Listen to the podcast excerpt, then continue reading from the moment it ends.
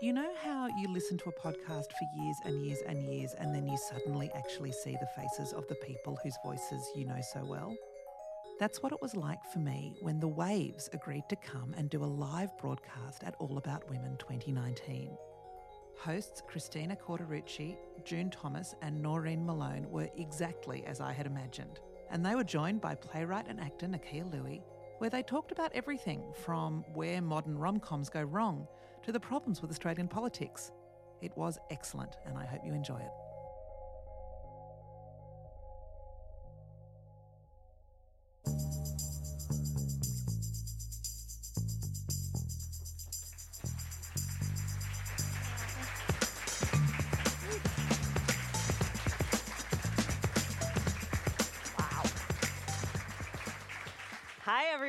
Thank you guys so much for coming. What an amazing crowd. Yeah. Um, hello, Australia. Yeah, hello, Australia.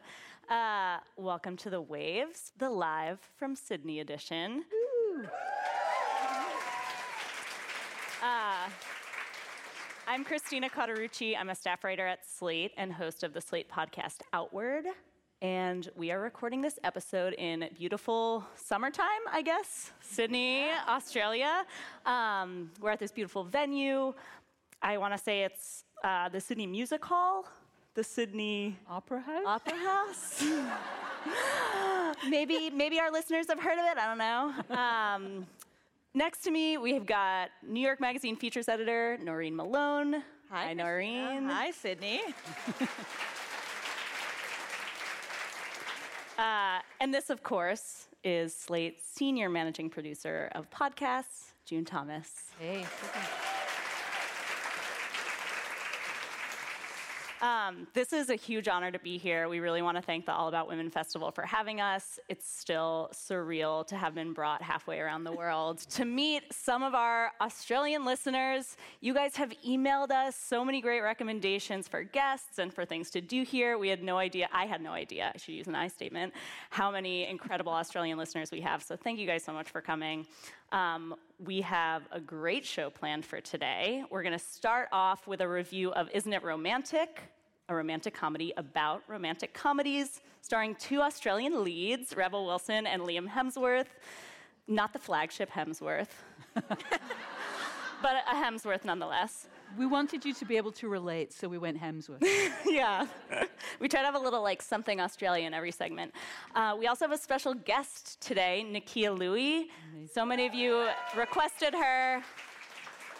We're so lucky that she was able to come on her day off from the play that she's currently staging and starring in right here at the Sydney Opera House. It's called How to Rule the World. We saw it yesterday, it was fantabulous. So, we're going to talk to Nikki about the play, Indigenous politics, and making comedy that explores race and gender. For our third segment, we're going to talk about cancel culture and specifically two young adult fiction works who have uh, their authors have recently pulled their books from publication after YA fans said they were problematic. And for our Slate Plus segment today, we're going to take questions from you. So get your is it sexist questions ready. Hopefully, nothing sexist happens to you during the show, but if it does, that would be a great thing to bring up. Uh, and we'll tell you how sexist it is or is not. All right, isn't it romantic? Mm. Uh, so the film it came out last month in the states. I think in Australia it's going straight to Netflix. Um, June, why don't you tell us a little bit about it?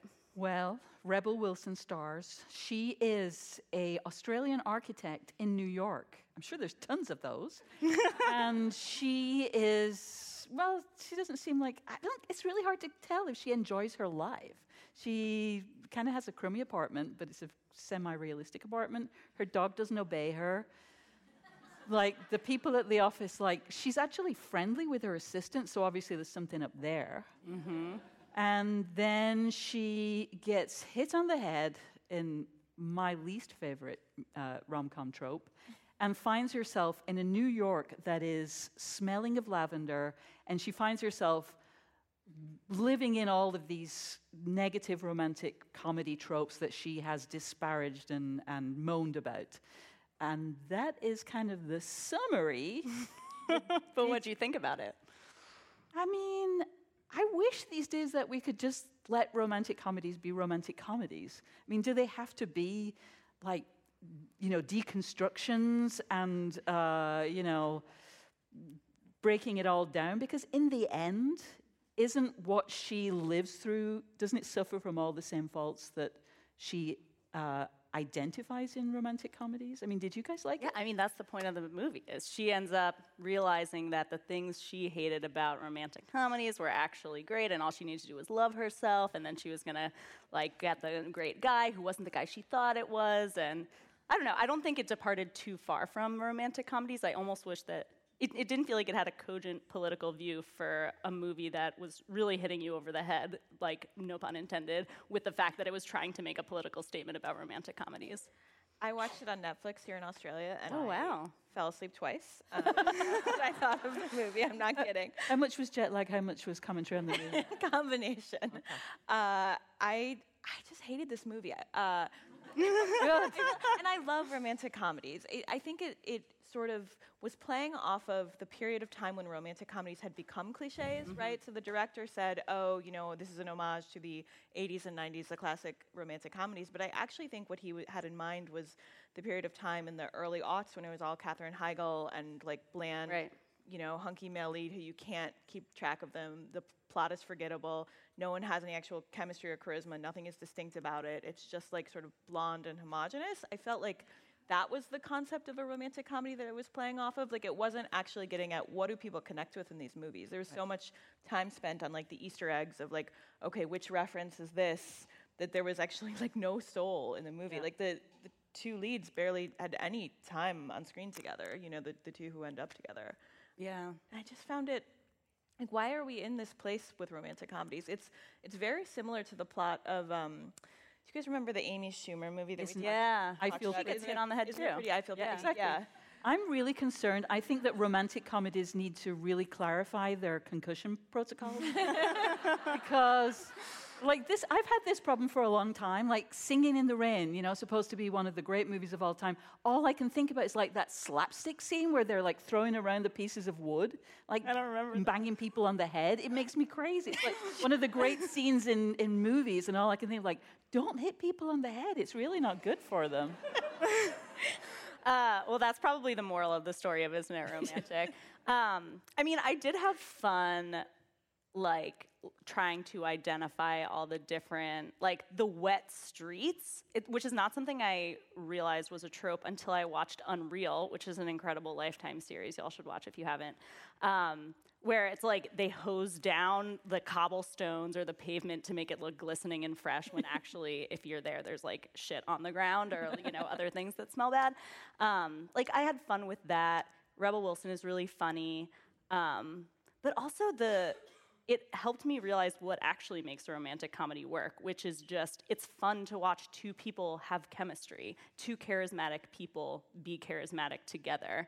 And I think both Rebel Wilson and the guy who plays her love interest, um, Adam Devine, they both have a character that they play in every movie, and they play those characters in this movie. So I wasn't, it like wasn't fun to watch them together because they were just Yeah. both being the same people that they always are. And I don't get how we're supposed to read Adam Devine.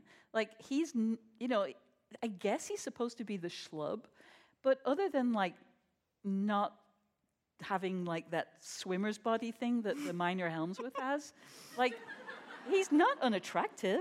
Like, yeah. he's And not. neither is Rebel Wilson. no. And I kind of thought that that was the point, that they were like, oh, look, one thing that really bothered me, I don't want to just shit on this movie because I, you know, I did enjoy it, but it's like she transforms in her fake romantic comedy world into like, you know, beautiful hair and wakes up with makeup already on and like amazing clothes. And then when she comes out of her coma or whatever she's in, again, like With no bruising with or the con- anything. concussion, um, like she continues to blow dry her hair and it's like they're i feel like they're trying to say like oh look if she just took care of herself you know Well, exactly. That's what I mean. That it's not really. I understand the point they're trying to make, but the difference between the worlds is. they're- It's too small. So they're, they decry the lack of diversity in romantic comedies, which actually is a thing about every movie set in New York, has no people of color in them. But there's only two people of color in them. So, like, mm, isn't it just the same? So I think it reflects this like geek marvelization of the movie universe in general, right? You can't just have a rom com that exists on its own. It has to be within a larger universe where there are references to other movies. Like, that's the way that studios presume that we all watch movies now, right? Like, you can't just be like a person who's a fan of Notting Hill. You have to be a fan of like the larger Julia Roberts universe, and then there have to be references to this with it. I just, I just think it's a fundamental misunderstanding of what it is that brings people to rom coms versus what brings people to these other highly successful movies. And I think like Hollywood needs to figure out what's going on there. And that's not to say that there haven't been great rom coms in recent years. Something like The Big Sick, which wasn't Yeah. promoted as a classic rom com, is actually a really interesting twist on it. I think rather than sort of just looking to straight up update old ones, I think there are more interesting things to do with you know new uh, new visions of what a rom com and. Crazy Rich Asians, which was a huge hit, Huge this hit. summer. And so I- I think that, uh, like this, like you said, Noreen, this particular movie doesn't necessarily feel in conversation with the current rom com zeitgeist, which is why it felt like a little bit out of left field for me. But it does feel like there may be a rom com resurgence happening. We've talked about, you know, uh, To All the Boys I Loved Before, which was a huge hit on Netflix, which I loved. Um, so maybe you can make a classic rom com now. It just, it, it will avoid some of the pitfalls that this movie is making fun of seven years too late. um, all right, should we get on to our interview? Yes. So Nakkiah Lui stars in the television sketch show Black Comedy. She has written and starred in a scripted comedy series, Kiki and Kitty, which is about a woman who meets her own personified talking vagina. I haven't seen it. I need to see it. I know. I need She's co-hosted the BuzzFeed podcast, Pretty for an Aboriginal, and she's here with us today. Please welcome to the waves, Nakkiah Lui.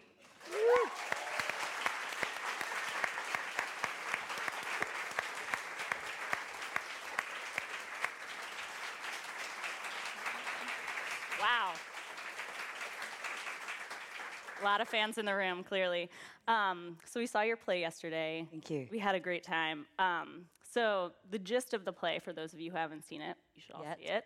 Right. Um, it's these three young progressive Australians of color who decide to get behind or run and uh, basically hold auditions for the, the blandest white guy in the world who they can turn into a political candidate to do their bidding, um, to basically stop a white supremacist policy from passing in parliament.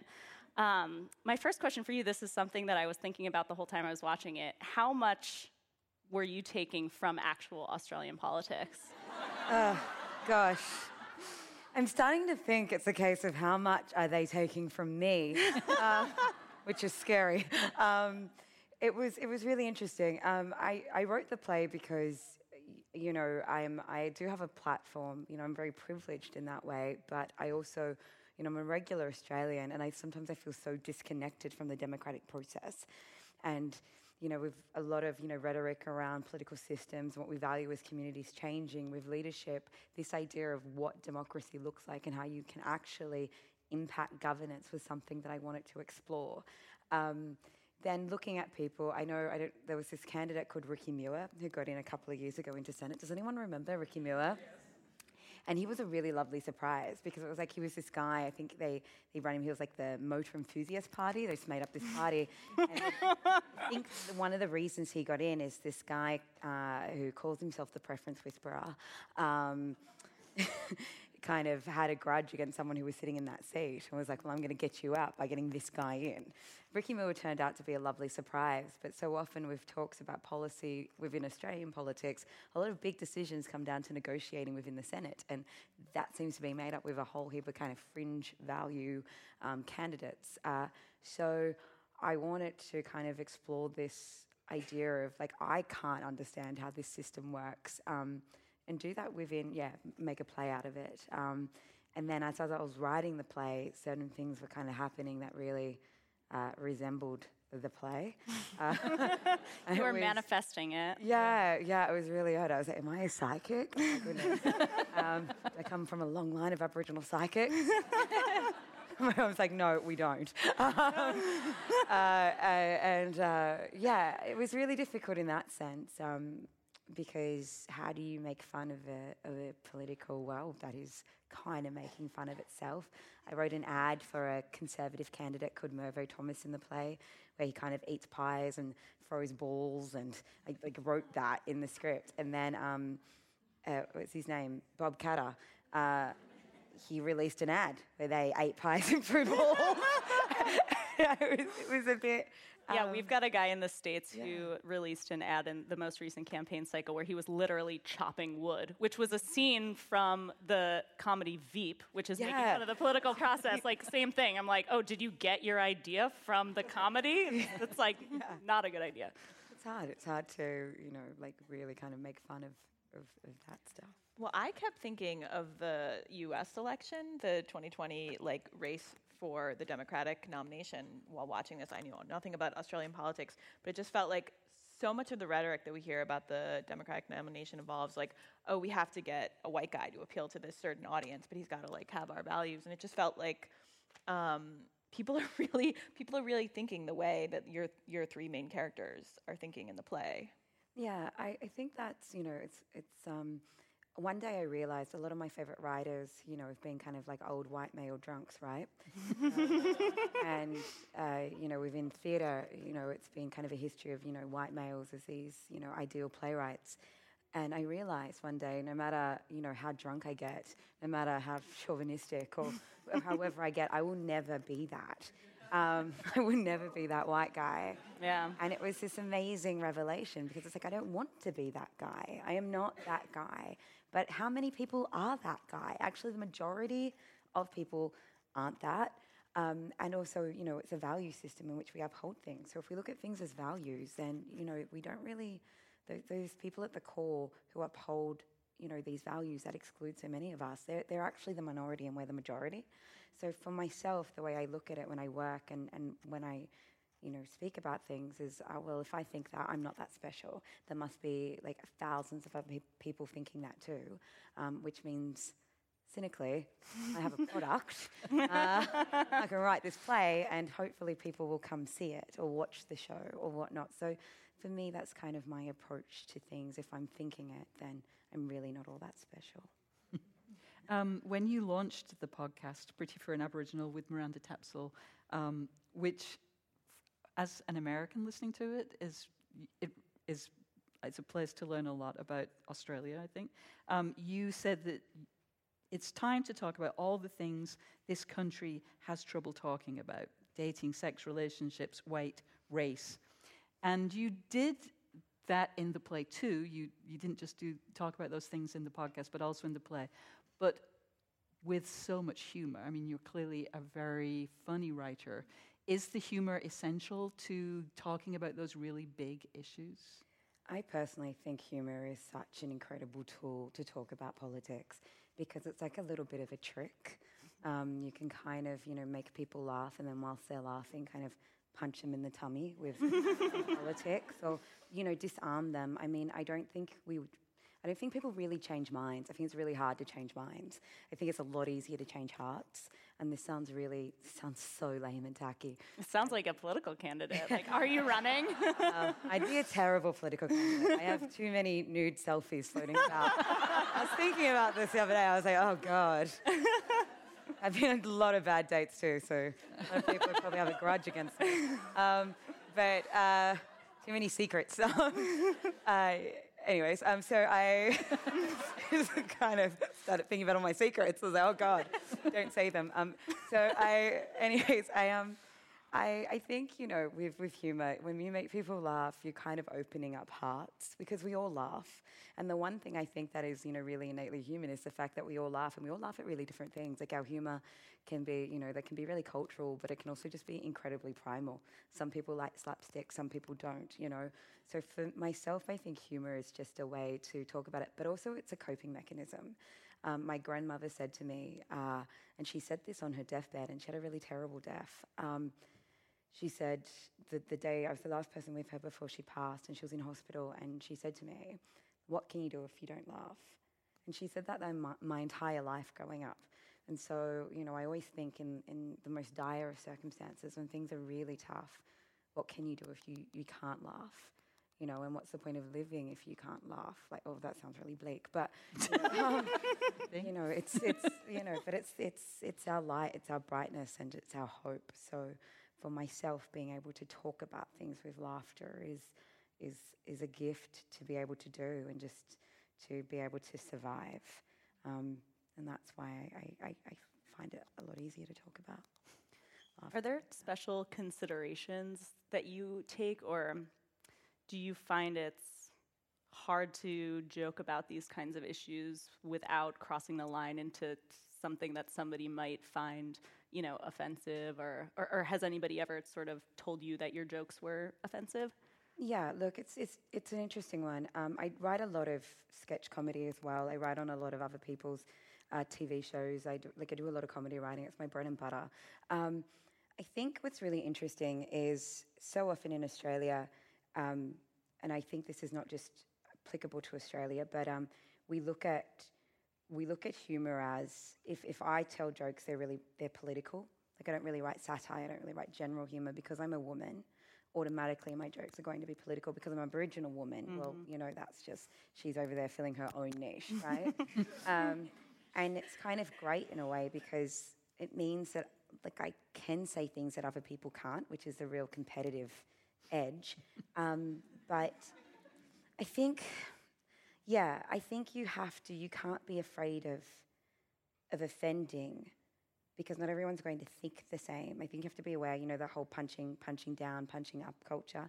You don't want to make fun of people, but I think we need to really be aware of like this whole idea of like you can't laugh about this, you can't laugh about that you know, I've, I've used blackface in sketches and, and so forth. Um, we've never received any, you know, like a lot of Aboriginal people have loved those sketches because we're making fun of blackface and trying to dissect why is it that white mm. people in Australia still do it and find it so acceptable, and how do we let them off so easy? It's got a slightly different history here to than in the States, but also a lot of similarities. Um, and you know, failing isn't always offending people. isn't isn't a bad thing.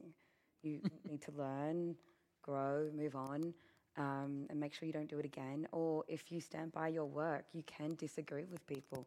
If you are engaging with your understanding, your knowledge, your context, your privilege, and theirs as well. People have different opinions. Just because we're all diverse doesn't mean we're going to agree and we're the same person. Do people get mad about the use of white men as a punchline almost, or uh, like the way that that's constructed as an identity within your plays? Yes. Um, so. yes. Who, yeah. pray tell, gets mad about no that? No hesitation. Women get mad uh, about that, sure. um, you know, I. With part of How to Rule the World, a lot of that play is kind of about, for myself, like the madness of white men. I do write a, a lot of scenes with white men that quite ridiculous. This, I guess, is how I think white men behave behind closed doors. Turns out they kind of do. Like um, throwing a rugby ball back and forth, like yeah, in, in playing a lot of sports yeah. and drinking a lot of scotch, um, and really into suits. um, and power, but power being nothing more than an idea beyond that. Um, yeah, I do critique whiteness a lot, and the reason I, I think that is because um, you know, my Aboriginality is in a lot of ways defined by whiteness. My, I wasn't an Aboriginal. My family weren't Aboriginal until you know Australia was colonised and they were called Aboriginal. That's not to say that we don't have a culture.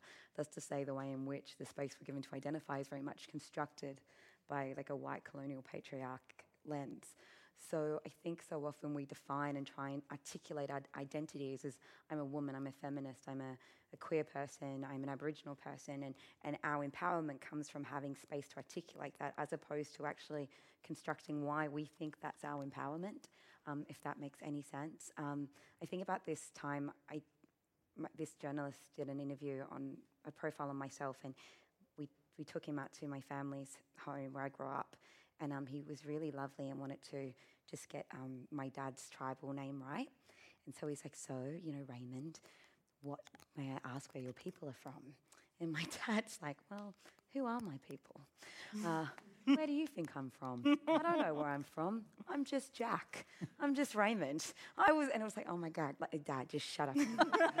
this poor guy's being so earnest. But it's this idea of of deconstructing how you put together your own history and the ways in which you know and value yourself. So I, for, for myself, deconstructing what white masculinity is um, and my relationship to that is is really important. And yeah, it's really it's interesting. I get called Aboriginal all the time, and we do our welcome to countries, our acknowledgement acknowledgement of countries. Um, you know, whenever I'm introduced, I'm uh, I, I often get described as a proud Aboriginal, Gamilaroi, and Torres Strait Islander woman. Um, when I do photographs of me the first few years of my career, they'd always have me, you know, looking up to the stars. white male photographers being like, look like the future's ahead of you. um, I, but whenever I mention white, like if someone's a white male, you articulate whiteness, you, you mention their identity, it's, you know, all of a sudden you're the racist. You're the person who's discriminating against them because articulating their identity is a form of discrimination to them. And I think that's because being neutral and being invisible is the greatest privilege one can have. So I think it's really important to deconstruct that. Sorry for ranting. no, that's great. Now I feel a little bad because my question, I feel maybe it's not on this level of profundity, but when I was researching your life and your work, I became obsessed with Kiki and Kitty because the notion of a show about a woman and a talking. I know I could have looked it up, but I did. I wanted you to describe for our American listeners. Was it really a show about a woman's talking vagina? And if so, is there nothing you can't show on Australian television? we, we, yeah, that's a really good question. Maybe someone needs to. Find that. Maybe this, you know, this uh, my ABC. We need to get rid of it. Clearly, I'm I'm taking advantage. Um, no, I uh, um, so I I was writing. It was when I was writing the first season of Black Comedy, and um, I was doing a Christmas video for this uh, women's uh, charity, like, a Christmas video uh, to say, you know, Merry Christmas. And I was really tired. And I was like, oh, I don't really want to do this video. Um, like, I don't want to have to put makeup on and like set up my like my, my laptop and put a really bright light on my face so I look, you know, better. Um, it's just a lot of work. So I was said to my friend who ended up playing my vagina in the show.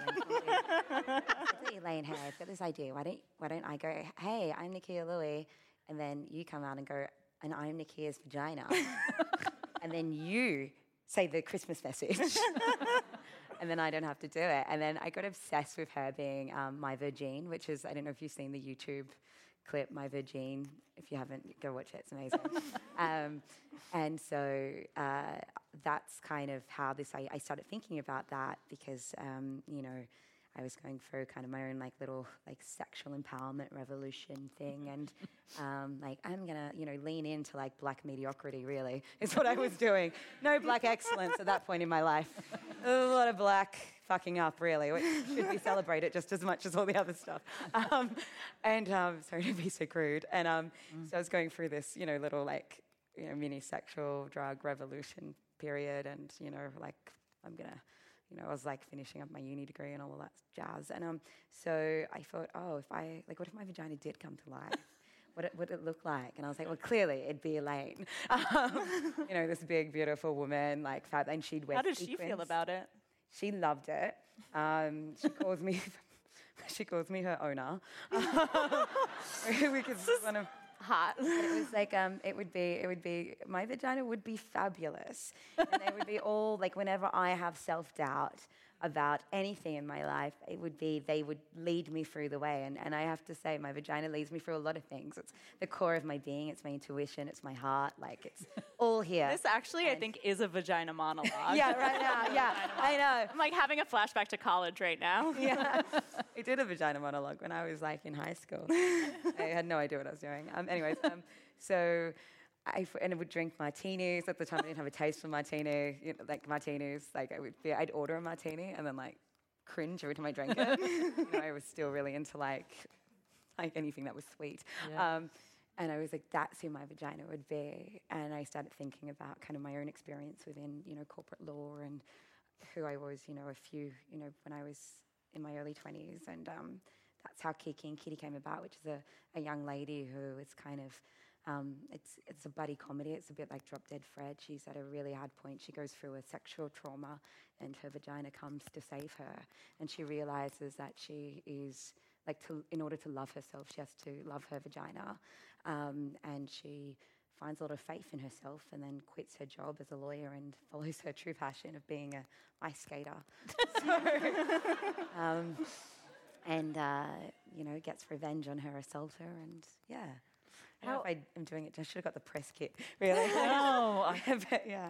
What was the process like of getting, uh, you know, sexual violence onto TV? Was that, did you experience any pushback along the way?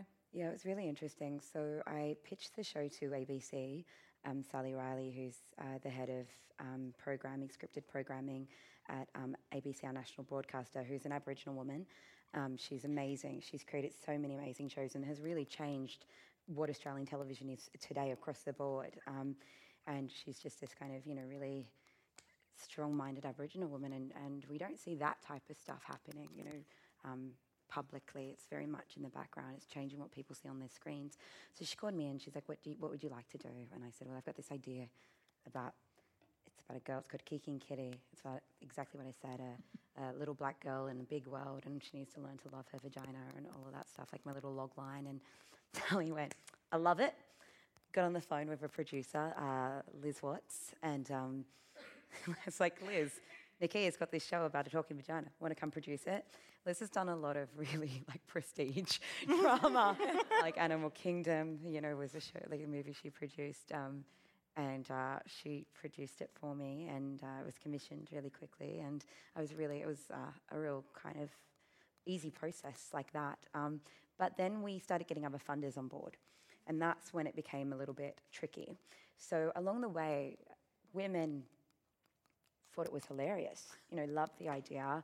Um, didn't really have like questions about how the world works, what the world was, but you know, didn't the the, the plot of her and her getting drunk and her um, her colleague kind of taking or attempting to take advantage of her whilst being drunk. Um, uh, didn't you know? I, I, think unfortunately it's it's really common that happening um, to to young women, um, or not just young women, to women um, or to people. Uh, it was when we got funders involved, a lot of them being head of networks, head of departments, commissioning editors in high positions, a, a lot of those positions occupied by white, you know, straight cis white men, started freaking out. And it was really quite a, na- like a difficult process to navigate. Um, I remember I was stuck in Hawaii.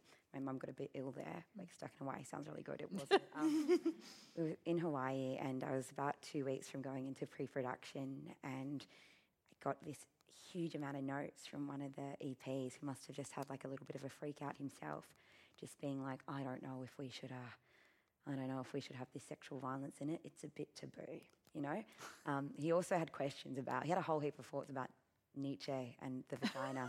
Oh my God. That's exactly what every woman needs is like a man that re- equating her vagina to something Yeah. Nietzsche said. You know, and also, yeah, it's like, great. I'm gl- really glad you like did first year philosophy, and like my vagina has resonance with you now. But like, it was, yeah, but it was, it was, it, re- it was a real pushback though, and um, like it was very, it was a bit scary, and so I, I was there, and it was, it was bizarre. I'm in Hawaii. My mum's in hospital where The Descendants was filmed. It's a really nice hospital, actually. Thank God for health insurance.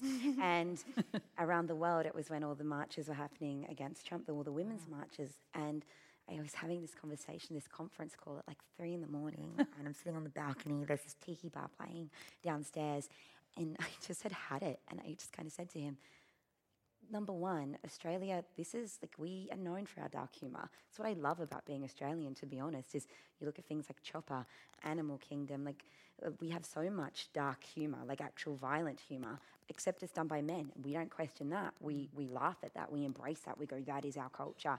Second of all, there are millions of women marching around the world because of sexual harassment, really blatant sexual harassment, that we found commonality, that we have a diaspora. You think that we are defined by our trauma? You think that, that we don't live lives and laugh? No, we fight against it and we continue to live. So you need to kind of wake up to yourself because this is a taboo for you, but it's because you don't experience it. We all have to live it. So maybe instead of making it a taboo, just listen and it won't be mm. that big of an issue.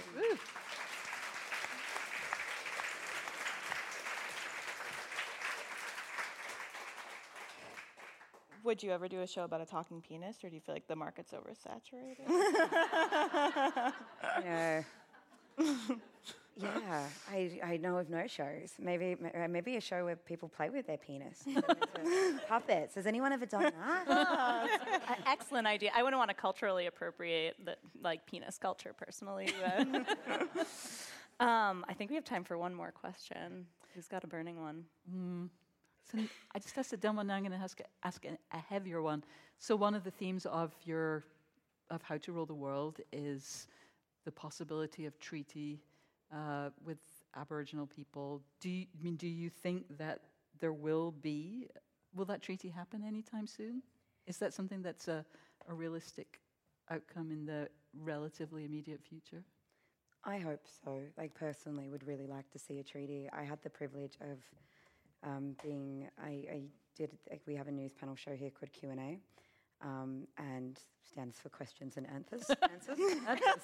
I was like, huh, My one line, I stuffed it. Um, um, and so I went on the, we had uh, the Uluru Statement last year, and um, that was basically, there were all these consultations around Australia with different Aboriginal communities and groups um, at a really grassroots level, uh, talking about how do we, what do we implement going forward in the future. One of the propositions wasn't a treaty out of that. Um, it was a voice to Parliament within the Constitution. Um, so, so Aboriginal voices can't get removed from, from government, which they can, and we've seen that happen numerous times within Australian governments where we've had an Aboriginal body and it's been dismantled or just completely erased when a new uh, Prime Minister or a new party comes in. Um, so it- there was a multitude of things. And the other part of that, which was really moving, which was a makarrata, so it was a truth-telling, a truth and forgiveness uh, process, which is quite similar to what happened in South Africa after, um, after after apartheid, and that was just talking about like having a truthful conversations about what happened in Australia, genocide, the mass removal, the dispossession of land, um, and, and, and forgiving. Like a big part of that is, is forgiveness and reconciliation. Unfortunately, it was the day we did Q&A, that, and that was the day it all kind of happened backstage, it was over. We're going on to that panel knowing that it was over. It was actually, I get really emotional thinking about it mm. because even though, you know, for myself as an Aboriginal person and as, as an artist, I quite often talk in these weird esoterical ideological ideas, which are really impractical. That's why I'm an artist and not a politician. but, you know, so many Aboriginal people gave their time. You know, Aboriginal people have been protesting well, since first settlement, and there's records of that for us to have a voice. You know, um, the very uh, anyway. So th- that that protest has been happening for so long, and basically, in my opinion, what happened was because we dared, we were given this this narrative of because we dared to ask for too much, we we doomed ourselves to fail. And I think that's what constantly happens to marginalised people. And I think it's a really significant issue and symbolic within Australia with First Nations people is this idea of asking for too much. We should never be able to ask for too much when what we're asking for is basically about equality allowing other people to have hope and space in this country. Um, I do I mean, we're looking at state-based treaties. Australia is the only kind of uh, like UK colonized type of country that doesn't have a treaty with its First Nations people. Victoria's having those conversations at the moment about having a state-based treaty. Um, it's complicated though because what often so happens is that treaty it's an agreement between two sovereign bodies. Within Australia, that the people who get to dictate the terms of the treaty tend to be the government. And so what you have is a lot of communities. I mean, I can't speak for Victorian people, I'm not from that area, but a lot of people feeling like they're not being listened to, that they're having to come a certain, that we'll only get a treaty if we're doing it on your rules. Um, but at this point, you know, uh, a national treaty that basically acknowledges Aboriginal, Aboriginal people as sovereign, that acknowledges us, acknowledges us as a nation prior to colonisation. I think that that is so incredibly important to who we are as a country because they're, like, this has always been a diverse country. There has always been diversity. There's been people from all around the world. Um, there's always been communities here. There's been nations. Australia wasn't this country that was cultivated by the British. We weren't, you know, colonized, and then it's a gift that we got to, you know, have this community we have. It was built by Aboriginal people. It was built by diverse people. It was built by people who didn't have the vote. It was built by all these people who sat outside of that idea of power, and those people who now still get to dictate the treaty. So I think if we have a treaty, what we're saying as a symbolic level, and hopefully that symbolism will have some effect in our community. Community is that number one, culture is no longer like history is no longer part of a culture war. Aboriginal people were here. Let's stop debating that. Um, and that it opens up the space of what Australia is and what we can be by saying this is a country that is always that, that this idea of, of it being a white country, of it being a male country, of it being a colonial patrial, patriarchal type of country, that it never was that. And hopefully, I, f- I think hope like I hope that treaty might be able to do that. It seems like we're getting closer if maybe we, with a new government, we've got a lot of Aboriginal people in government at the moment. Pat Dodson with the Labor Party, for one, um, quite a few Aboriginal people with the Labor Party. Not saying you should vote Labor, um, but it's really, you know, I, I, I you know, I, I, go between myself, Labor, and the Greens. I know it's a bit not meant to talk about that stuff, but um, myself, you know, if if if Labor were to get in, there's a possibility we might actually have an Aboriginal person who's the Minister for Aboriginal People. that would be amazing. so, yeah. so practically, just like that, we might have a shot. Yeah. Well. Thank you so much, Thank Nakkiah. you. This Thank you was for a great having me. Thank you for coming. No, Oh, thank you. thank I haven't. I don't talk to people all week. Just I'm just acting. So I'm like, oh my god, friends. So thank you for having Thank me. Thank you. Thank Yeah, you for coming. Thank we so appreciate it. Great. Thank you. Thank you.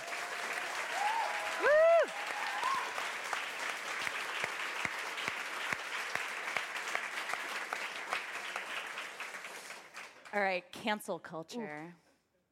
So, generally, when we're talking about cancel culture, we're talking about the ability or, or perceived ability of lay people on social media and in, on blogs and elsewhere to uh, sort of demand personal and professional consequences for people who have done something problematic. The young adult fiction world is currently uh, riled up over a few cancellations of authors who uh, have pulled their books over publications or pulled their books from publications after people said things about them. Noreen, what's been going on? Sure. Well, um, in the YA world specifically, there is uh, a first time author named Kosoko Jackson who had written a book called A Place for Wolves. What's interesting about him is that he was, until recently, or maybe still is, employed as a sensitivity reader, which is a job very specific to, as I understand it, very specific to the YA book publishing world. So he's someone who, he is black and he's gay, and so he would sort of read uh, novels pre-publication and say, "Hey, you might want to watch out for this or that. This could offend people. This could be taken the wrong way." Um, he set his novel in um, the Kosovo War. Um, he is not uh, from that part of the world, but he sort of imaginatively, you know, placed the character there, and um, he got in a ton of trouble for writing a Muslim character when he wasn't Muslim, for um, you know, centering. uh, This is not my phrase, but centering or privileging um, an American during this conflict. Um, and so he pulled the book himself. He self canceled uh, because he thought it would be better than to be canceled on Twitter.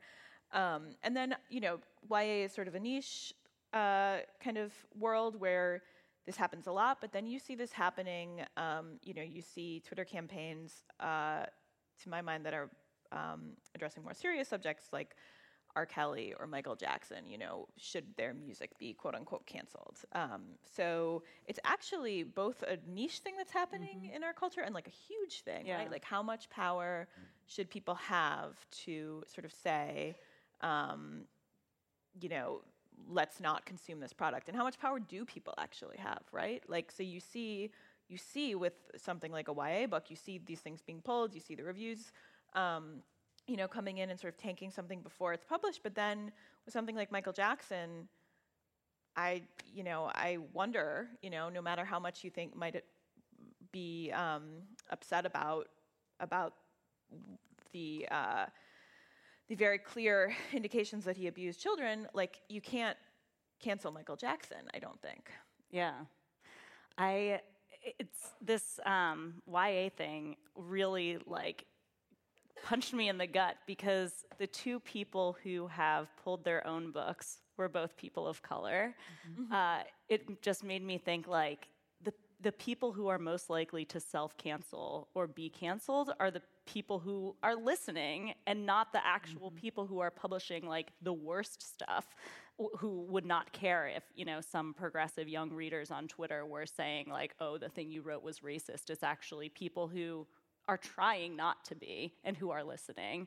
Um, and so I'm like, what is like what's being accomplished here? I like remember as a kid reading books, even though I I read that uh, more than half of YA books are read by adults. So I think it's a little bit of like concern trolling going on in terms of like protecting kids from these bad ideas. But I do remember there being a lot of books that would take some sort of um, like historical moment or event or injustice and introduce a kid to it through a character who was like them. So for me, that would be like a young white American, you know, and kids have like a very narrow worldview sometimes. And so that's like, oh, I'm exploring the Kosovo War through the eyes of someone who's like me.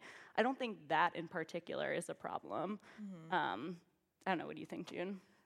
I, I do find these situations different. The, the YA thing feels hard because it is um, it's not just when you're making your own decision like the whole idea that you know in, in the states for example there's this company chick-fil-a.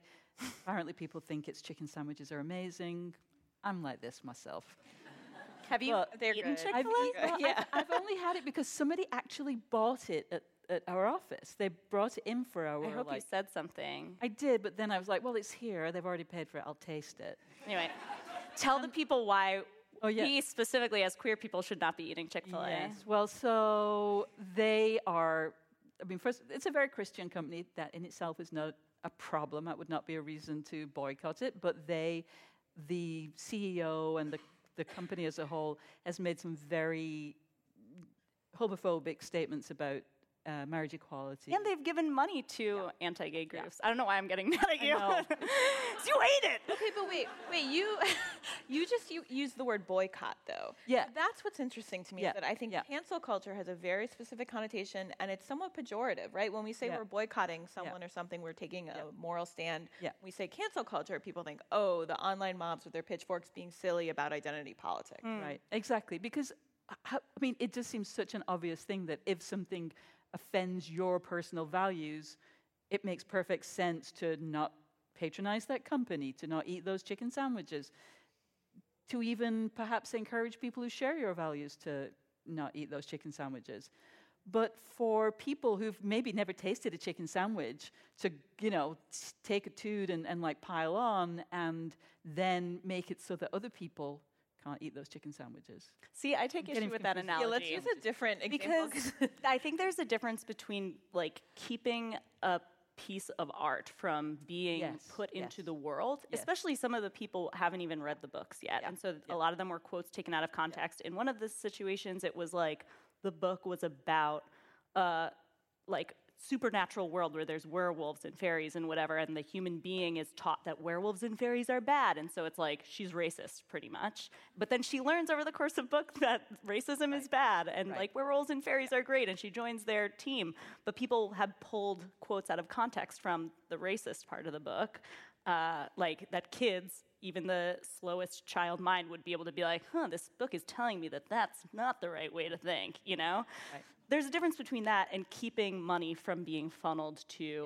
an organization that gives money to like an ex-gay ministry. Yeah, no, totally. Or to the estate of Michael Jackson, which is yes. currently you know, smearing the men who are accusing Michael Jackson of sexual assault. Or R. Kelly, who, you know, is a living, breathing right. artist. I mean, this is what's frustrating. This goes back to what you said about, you know, it's the people who self cancel or the are people of color. It's like, I feel like it, cancellation is only successful when the stakes are very low. Yeah. When it's a big corporation, when it's a big person, it so rarely actually happens that people, um, people who care very deeply about these things are able to sort of eat into the bottom line. Like I, I don't know if Chick Fil A has been at all affected by this. Right. I doubt that it has. Well, yeah, because there are then people who want to make a point. Yeah. By by going there, even like twice as much as before. like find out- blasting, like I believe I can fly while eating your Chick-fil-A.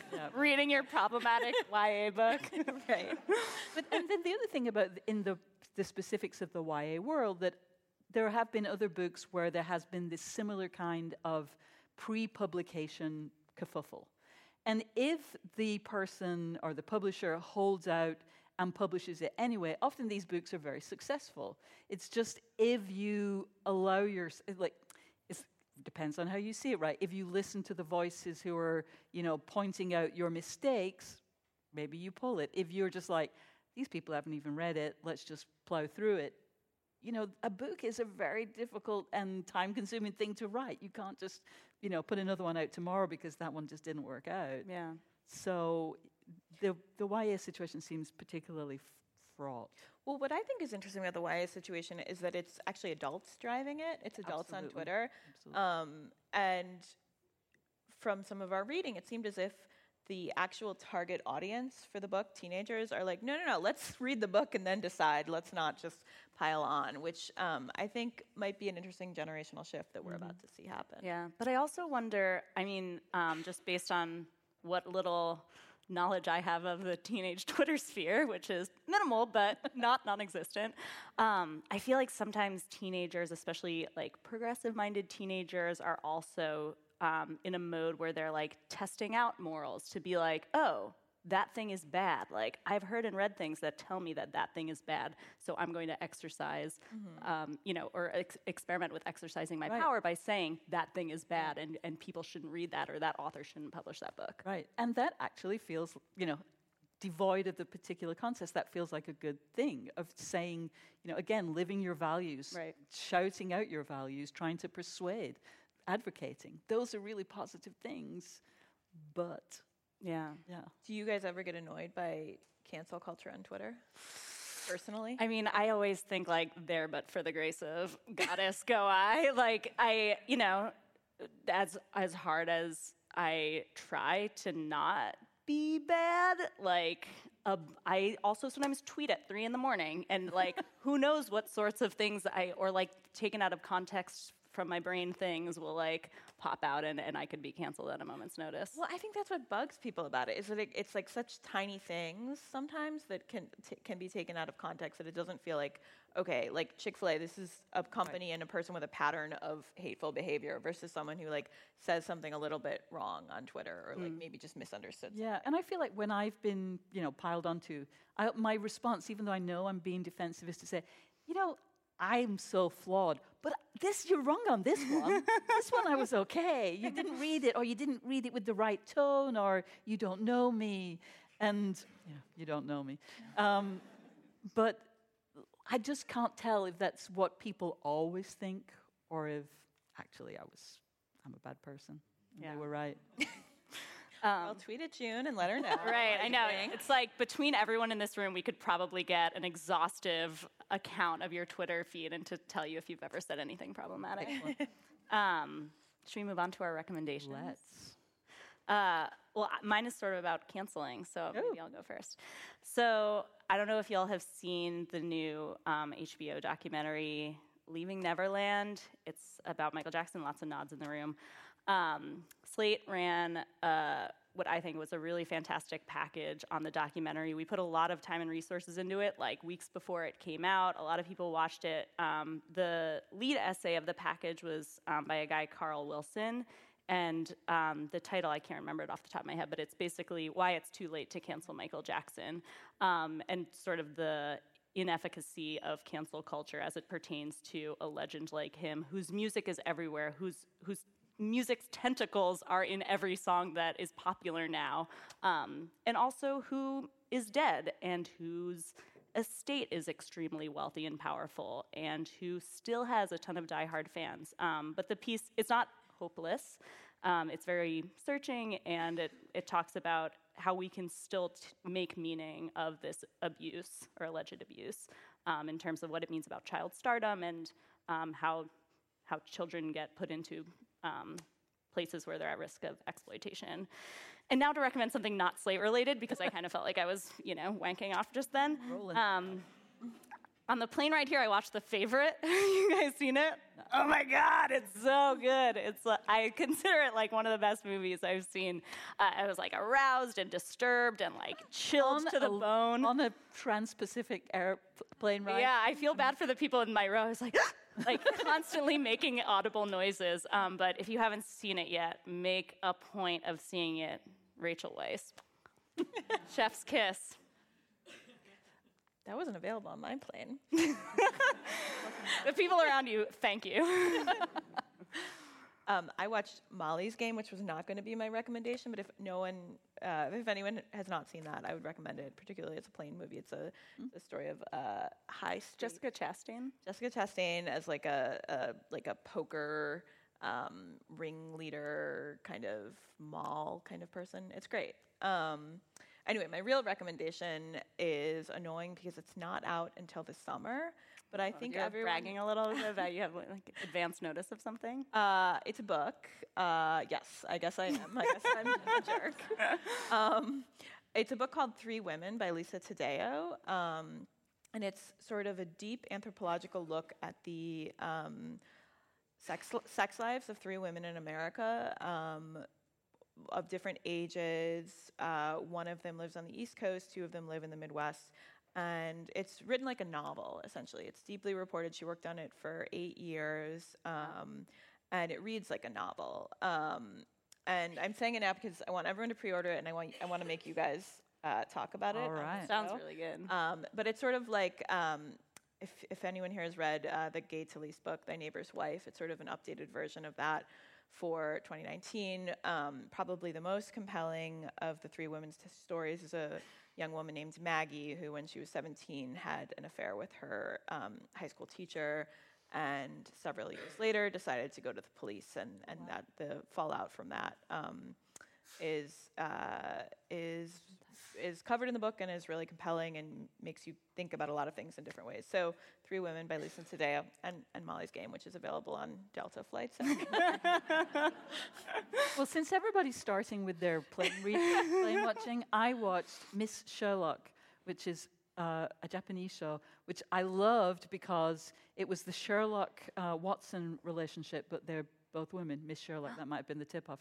Um, but the best part was how they managed to uh, make the make, the sidekick's name because. Um, her first name was Wato, so she was Wato-san. So uh, Oh.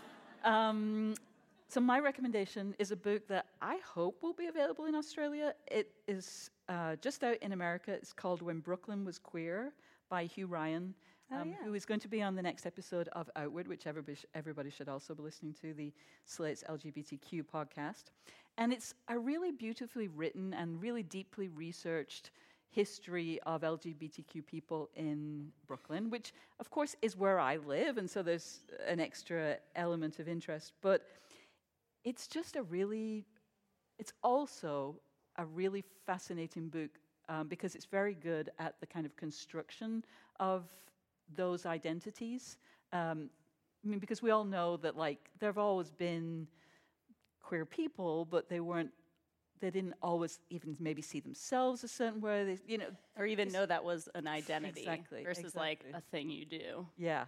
And it's he's really good on that and it's just a really fantastic book. So When Brooklyn Was Queer by Hugh Ryan. I second that recommendation. All right, is it sexist? Who has a question? You know you want to. I think we. It looks like somebody's maybe bringing a mic up. Yes indeed. Is oh, here's Ooh, one. oh yeah, right up front. Here we come. Here we come. Sorry, something that just came up while we were um, bonding before the, Ooh. the show. but is it sexist that the women amongst us didn't think to invite our husbands or male partners to a show called, to an uh, event called All About Women? Now, did you not think to, or did you kind of want to have some women time? Little from column A, little yeah, from all column right, B. all right. I mean, I, I have to say, like, I'm always, I'm always, always very conflicted. I'm, I'm, I can't help making eye contact with the uh, apparently men in the audience here because, um, like, I always feel a bit bad because you know, on these shows, like, we're all gonna start talking about men, men, men, men, men, and like, I, I don't feel bad about it at all. In fact, don't. I what I think is sexist is a lot of times at events like this, people will take time to be like, "Thank you to the men in the room," or "Then sorry for the thing we just said," and also like, you know, "Thank you to the men in the room for coming."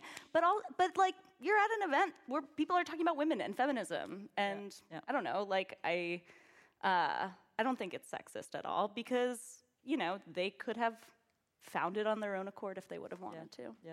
Yeah, I think it's gendered, but uh, don't lose any sleep over it. But make sure you tell him what he missed. Anyone else? Is it sexist? Oh, here's one. Here's Got one. another one. Thank you. Front row is. I know. Front row is game. popping. Come on, row five.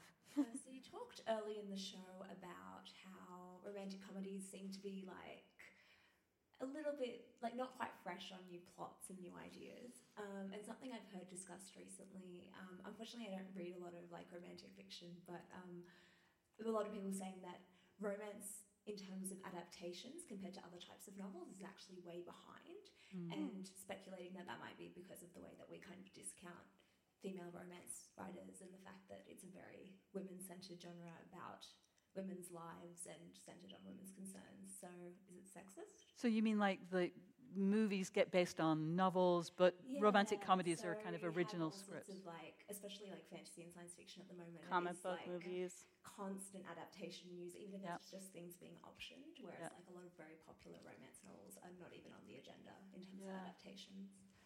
Eh, That is really interesting. I, I mean, is it sexist? well, if if after the success of Fifty Shades of Grey that's not happening, I would say that is probably sexist and probably has something to do with who's you know who's like even reading stuff to be adapted, who's who's signing that because that I mean that was a huge franchise. Same with Twilight, which you Yeah. know that's like more of a YA thing than a romance thing. Um, but it seems as if like if you're actually just looking at the numbers, you should go there. Yeah, I think that's extremely sexist, especially when you consider the sort of low bar for quality that other adaptations must meet.